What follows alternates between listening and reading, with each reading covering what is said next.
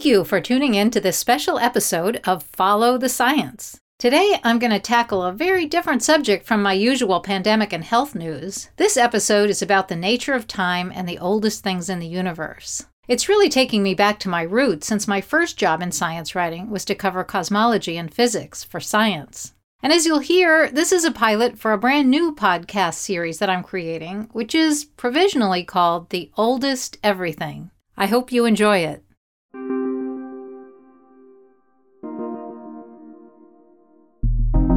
Welcome to The Oldest Everything, where I'll track down the oldest surviving animals, plants, people, businesses, buildings, rocks, ideas, and whatever else I decide to investigate. I'll be exploring the science of aging and, maybe more important, the science of survival. Why do some things die young and others last for centuries or millennia? Is there anything out there that can last forever? And even though this is a podcast about old things, it's also about the future. Because anything that's good at long term survival also has pretty good odds of being here eons from now. In this episode, I'll be thinking big, looking for the oldest thing in the entire universe. I've got four experts lined up, and they all have different ideas. Along the way, we're going to learn about the Big Bang, about the nature of time, and why time seems to be flowing in one direction. One reason scientists disagree about the oldest thing in the universe is they interpret the question a little bit differently. I started out by asking what would get into the Guinness Book of World Records as the oldest thing. And one of my guests has already been in the Guinness Book for finding the biggest thing in the universe. His name is Richard Gott, He's an astrophysicist at Princeton University, and when I emailed him about the oldest thing in the universe, he sent me a beautiful picture of a big lacy weave of sparkling galaxies that he called the Great Wall, and which he says is the biggest and the oldest thing in the universe. The Great Wall picture that I showed you this was something that Mario Jurić and I measured in the lar- much larger Sloan Digital Sky Survey, which would eventually cover, you know, more than a million galaxies. The most prominent feature on there was uh, this uh, Sloan Great Wall, which was a filament of galaxies, a chain, if you will, of galaxies that extended for um, 1.37 billion light years. This made it the largest structure identified in the universe and so it it, it got us in the uh, uh, Mario Jurić and I in the Guinness Book of World Records in 2006, and um, we didn't even have to eat, you know, 80 hot dogs in 10 minutes. I wouldn't even I wouldn't even try, you know. Um, uh, it's hard to get a world record, you know. But this was a good one because there's many largest things in the book, you know, the largest uh, truck, the largest building, you know, and this is the largest of the largest things. But this show is about the oldest things, not the biggest things, and so he needs to justify that claim.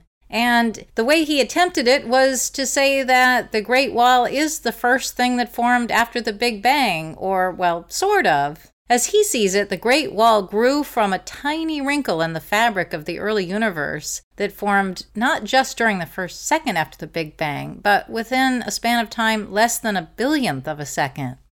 When we're looking at these uh, filaments of galaxies, we're seeing the fossil remnants, the greatly expanded fossil remnants of quantum fluctuations that occurred in the first 10 to the minus 35 seconds of the universe. And so these are the oldest things in the universe. They're not only the biggest, they're the oldest. So you should be in the Guinness Book of World Records for that too. Yeah, when you think about it, yeah, that's right.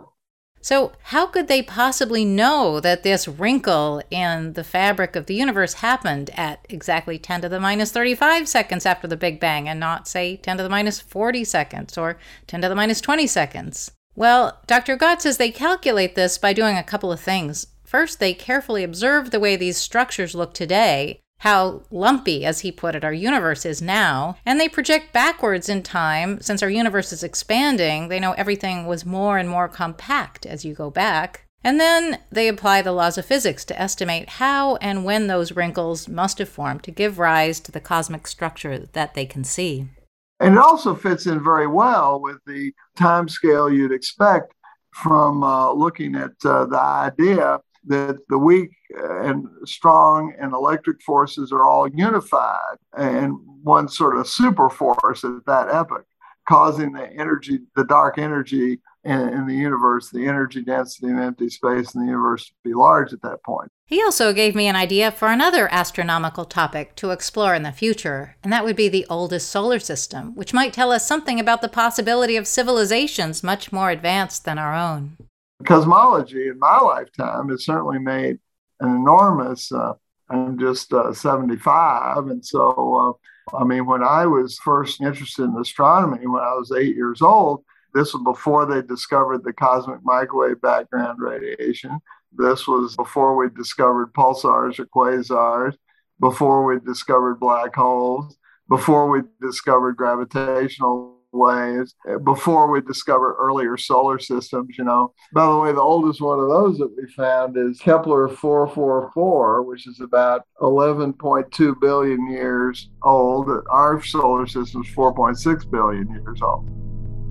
And now back to the quest for the oldest thing in the universe. It turns out when I asked other astrophysicists about Dr. Gott's claim, they disagreed. The main argument against it was that even if the template for the Great Wall of Galaxies formed just a fraction of a fraction of a second after the Big Bang, the galaxies that make up the Great Wall, they grew much, much later. And so other scientists were pretty skeptical and had their own ideas. They do agree, however, on a couple of amazing things, including the fact that our universe has been expanding for the last 13.77 billion years, and that it all seems to have originated in an event which they still call the Big Bang, though nobody seems to like the term very much.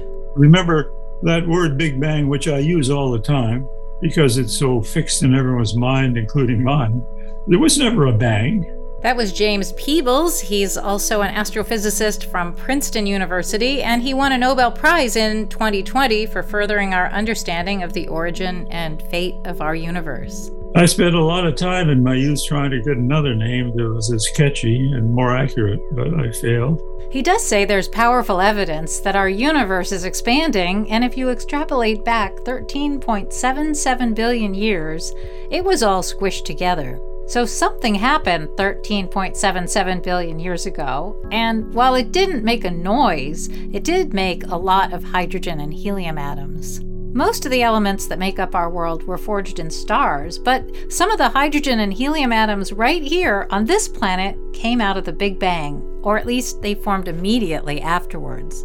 And so let's talk about the, those elements. When did they form with respect to the Big Bang? So we have the pretty well tested theory for the light elements, the isotopes of hydrogen and helium. Pretty clear that they formed almost entirely as the universe expanded and cooled through a temperature of about 10 to the ninth Kelvin. What would that translate to in terms of time after the Big Bang? Well, you remember the famous book by Steven Weinberg, The First Three Minutes. And it all happened then. We got our helium, hydrogen. Right. And it checks out very well. For example, you can compute the abundance of helium you expect to have been formed then because we have a theory for the rate of expansion of the universe. We have a theory of nuclear physics that allows us to compute. So you get a predicted helium abundance. That's amazing. So the helium that we have around us is from the Big Bang? Most of it, you have to be a little careful because some helium is formed locally, but there's a lot of helium, and we, we know of no means of, of producing as much helium as there is in objects we see around us now. It looks like it has to have been, as they say, primeval, and its value agrees as best can be measured with these earlier constraints. So while the first three minutes isn't quite as close to the Big Bang as 10 to the minus 35 seconds, at least he can argue that the helium itself formed that early, not just the template for the helium. I think the helium is also a simpler, more elegant answer, but unfortunately, the situation is not quite that simple. There's a plot twist here because of Einstein. Relativity says that it's not just when you form that determines how old you are, but where you live. Because clocks in different parts of the universe are ticking faster than clocks in other parts. So, some of the helium here on Earth might be old, but not quite as old as helium that exists in parts of the universe where time is moving faster. And that changes everything, according to astrophysicist Hakeem Oluseyi, he not only understands Einstein's theory backwards and forwards, he's really good at explaining it to non scientists. He tells the story of how he came to understand and love Einstein's theory in his book, My Quantum Life, which I just read and it's wonderful. I highly recommend it. Here's what he says about the oldest thing in the universe and how you have to consider Einstein's theory to get it right. So, is there such a thing as the age of the universe? Does that phrase even make sense? Because gravity slows the passage of time, right? Time will pass more quickly where there's less space time curvature. Okay. So it's a convenient clock to claim we have an age of the universe. But if you look at the actual stuff in the universe, there is no such thing. Oh, because things have been aging at different rates, you mean? Exactly. Yeah. To illustrate this, he brings up the example of the movie Interstellar, and even if you haven't seen it, all you really have to know is that it's about astronauts who get really close to a black hole, and that causes weird things to happen with aging and time. So, like for example, in the movie Interstellar, when they were next to the black hole, right? The dude, his his time is going more slowly, so his daughter ends up older than he is because he's at a place of you know intense space time curvature. Oh, okay. So if you want to live a, if you if you want to live longer, you want to be in more space-time curvature. You want you'll you'll if you age want to more live slowly. relatively longer, because to yourself, right, you're always at rest relative to yourself. You know, it, it's all relative. It's how you age compared to how something else ages. So the daughter gets older because she is further from the black hole. So she ages faster. Yes, exactly. So relative between the two of them, the relative curvatures are such that he's way more in a, in a much more space-time curved environment than she is. So relative to each other, her clock moves a lot faster than his. So the oldest stuff is in the least dense parts of the universe. There you go. There you go. Okay, so in his view, everything in the visible universe might have come out of the Big Bang some 13.7 billion years ago, but something funny is going on because some parts of the universe are aging faster than others. Our universe is very structured. The stars are gathered into galaxies, which are themselves gathered into big networks and filaments, as Richard Gott has noted. And in between those are voids, and that's where there's less stuff, and so less curvature, less gravity, and therefore faster clocks and older stuff. It's like if you're saying galaxies are the structure and space is a nothing, then you're wrong, right? So in the voids, it's not a nothing. The voids in the intergalactic medium is where time is passing the fastest in our universe. You know, the voids were established at the same time the large scale structure things were established. You know what I mean? Like you can't just say, oh, the galaxy clusters formed here and the galaxies formed there, and that's what gave you the large scale structure. But it's also, you could look at it the other way. The voids formed here and the voids formed there. You know, where it's not void, it's galaxy. Where it's not galaxy, it's void. Actually, you're you're this is very helpful just to get, you know, the fact that different people approach these questions so differently, I think is is also fascinating. That that one person says one thing, one person says another thing, that there there are things everybody agrees on, and then there are things where um, people have very different ideas about how to think about these. Yeah, yeah. You know, you know what they say: great minds don't think alike; they argue.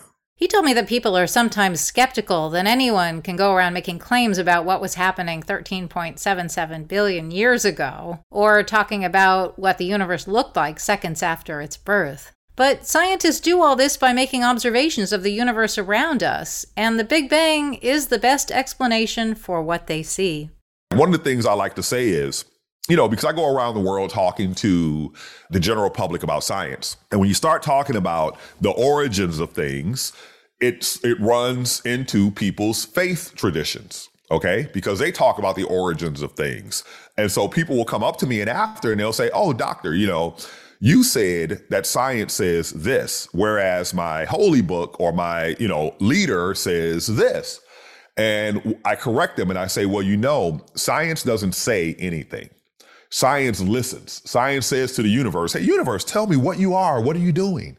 Right. And then, you know, there's a rigorous way of asking questions of the universe and getting answers of the universe. No one wanted to believe this Big Bang idea. It's just that the universe was telling us, yo, this is how it went down. As ridiculous as it sounds, this is how it went down. He does bring up another interesting twist to this tale which is that it might be possible to consider something even older than the Big Bang. There is evidence that something had to precede the origin of our visible universe. Fields, energy, we just don't have the tools to observe what happened before the Big Bang, but it doesn't mean that nothing was here. So you really do have to be incredibly rigorous, and we have come a long way in doing this. So to me, if you look at everything that has to do with space, everything that has to do with time, the first thing is if we say what are the oldest things in the universe, we're already biased because we live in a realm of objects and things, right? If you take an electron, right, an electron is going to be older than any galaxy you can find because the electron was formed at the very beginning, you know, immediately after inflation. Boom, here comes this, you know. And so I go back to that energy, right? An inflaton field or that field. So fields and energy precede everything. Okay. So they were there even before the Big Bang. We might even be able to say they were there before time itself. However, we cannot because the existence of energy equals the existence of time. Because in a way, energy is just inverse time, right? So when we think of energy, you know, we use that word all the time, but what is it really? It's, it's the potential to make things occur. It's the potential to make things happen. Okay. And so the existence of that equals the existence of time.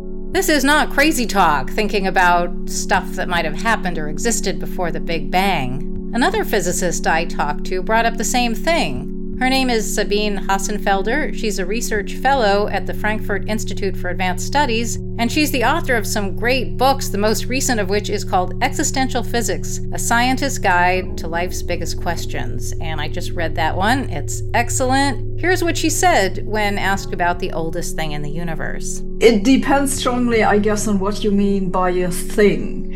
Like if if you're talking about particles, they are created at some point, uh, which we call reheating. But if you were comfortable with calling a field a thing, then that, that'd be the inflaton field, which causes uh, cosmic inflation, which presumably is the thing that actually creates the particles in the first place. And then even before that, that would have been space and time. The thing that I eventually settled on was that I think before all of that, there must have been the laws of nature. It must have come from somewhere. So basically, I would say the oldest thing ever, which it kind of exists outside of time, would be mathematics and the laws of nature. I'm afraid that's a very philosophical answer. It's maybe not exactly what you meant by a thing. I'm not sure I knew. And I was kind of thinking, well, people will interpret it different ways, and that'll be interesting and maybe help me think about it more clearly. exactly. That's what I was thinking. And then I thought, I'll look for an answer that no one else has given because otherwise it's going to be boring. and so I decided to boldly claim that an equation is actually a thing. and th- th- that thing must have been there before the universe even began. So it looks like the astrophysicists pretty much agree on the timing of the Big Bang. They agree that something happened there that kicked off the formation of our visible universe. But what they don't agree on is the nature of the Big Bang, how it happened, what came before. That's all kind of a mystery. And of course, scientists have a lot of interesting thoughts about the matter. So, I mean, if you believe in the Big Bang thing, then you can put a date on it, which is like the 13.7 billion years in the past. Uh, but not, as you've probably read in my book, not everyone subscribes to this, right? It could have been something else. And so there are some people who say, well, actually, there wasn't a Big Bang, but there was just, you know, an infinite period of silence. So that's what's called asymptotic silence, basically you know, just the universe lingered with not much happening for an infinite amount of time. And then suddenly it decided that it, it'll start expanding. So that's one thing. Then there are people who say, well, actually, it, it, wasn't a big bang, it was a bounce. This is another option. And then there are people who um, say, well, actually, it wasn't just one bounce, it's an infinite series of bounce. So we get a cyclic universe. And yeah, and then, then there are some weirder things, you know, people who say, well, we came out of a black hole, uh, actually a five dimensional black hole, or uh, the universe was created in a collision of higher dimensional membranes. So it has this string theory flavor uh, to it, and so on and so forth. And since this podcast will also be exploring the nature of time and aging, I wanted to ask her about a chapter in her book on why nobody is getting any younger. It all comes down to entropy, disorder, but what the physicists can't figure out is why entropy started out small. That is, why was the universe ever orderly?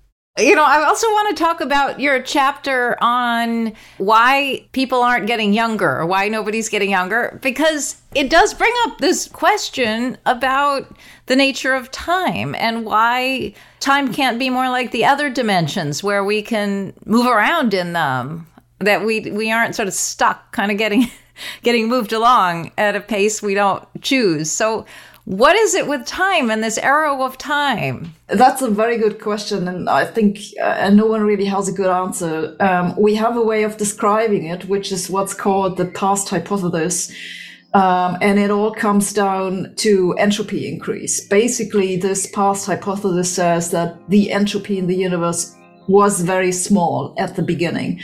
And since then, it's increased.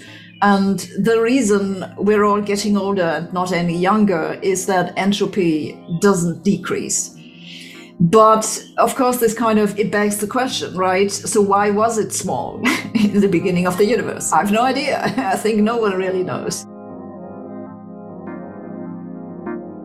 When it comes to long term survival, entropy seems to be the enemy, since the laws of physics dictate that unless you add energy to fight it, entropy increases, and in doing so, it dictates the way things fall apart, decay, and die. That's going to be a big theme to investigate in future episodes. So, the Great Wall of Galaxies, more than a billion light years across, has stood up well against entropy, but so have the smallest particles of matter, those hydrogen and helium atoms that were born in the Big Bang. And which is the oldest? Maybe the oldest structure in the universe is the Great Wall, and the oldest matter in the universe is the hydrogen and helium that came out of the Big Bang. Not just any hydrogen and helium, but the part that lives in the cosmic voids where time is going by faster.